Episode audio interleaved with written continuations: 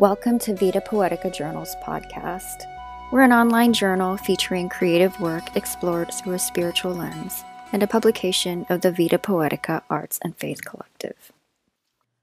We have two poets reading their poems for you today. The first is Falling Star by Romare Bearden. That's the full title.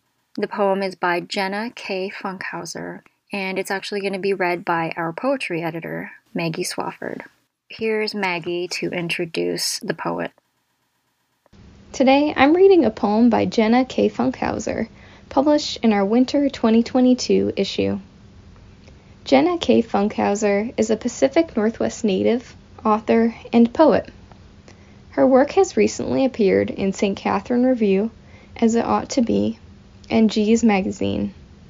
Here is her poem Falling Star by Romare Bearden, written by Jenna K. Funkhouser, read by Maggie Swafford. She is the only one left in the world.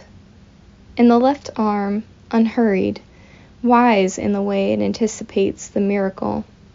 Body split down the line of ordinary and catastrophe one basket filled with living, and two small cups waiting to be filled. With joy, with sorrow, with delight?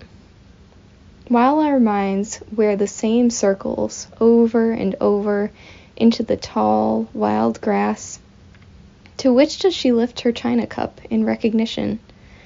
To which does she salute as she stands there, outwaiting the mirror, outwaiting the sun? Our second poem is by Jonathan Chan and is called Apophasis.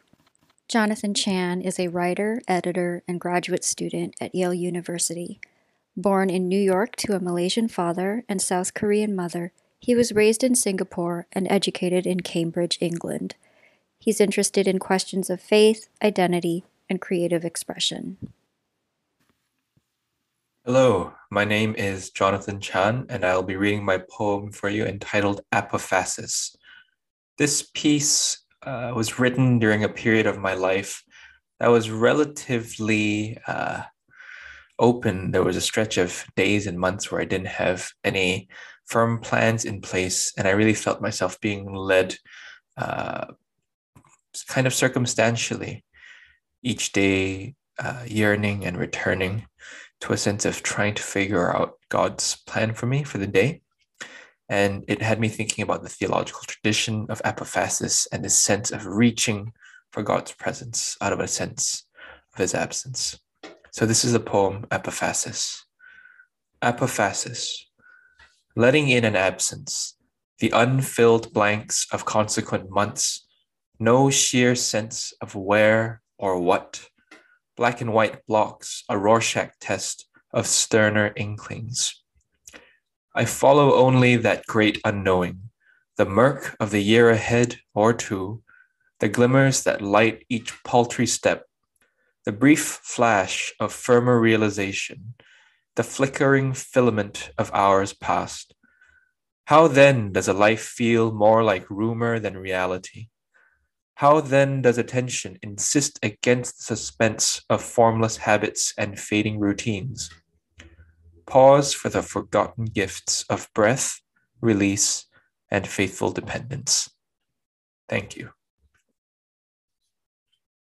That was Jonathan Chan reading his poem, Apophasis. And before that, you heard our poetry editor, Maggie Swafford, reading a poem written by Jenna K. Funkhouser and the poem is called Falling Star by Romare Bearden. You can learn more about Vita Poetica at the website in our podcast description, www.vitapoetica.org, where you can find details on how to submit to the journal and other ways to get involved. Thanks for listening, and more soon.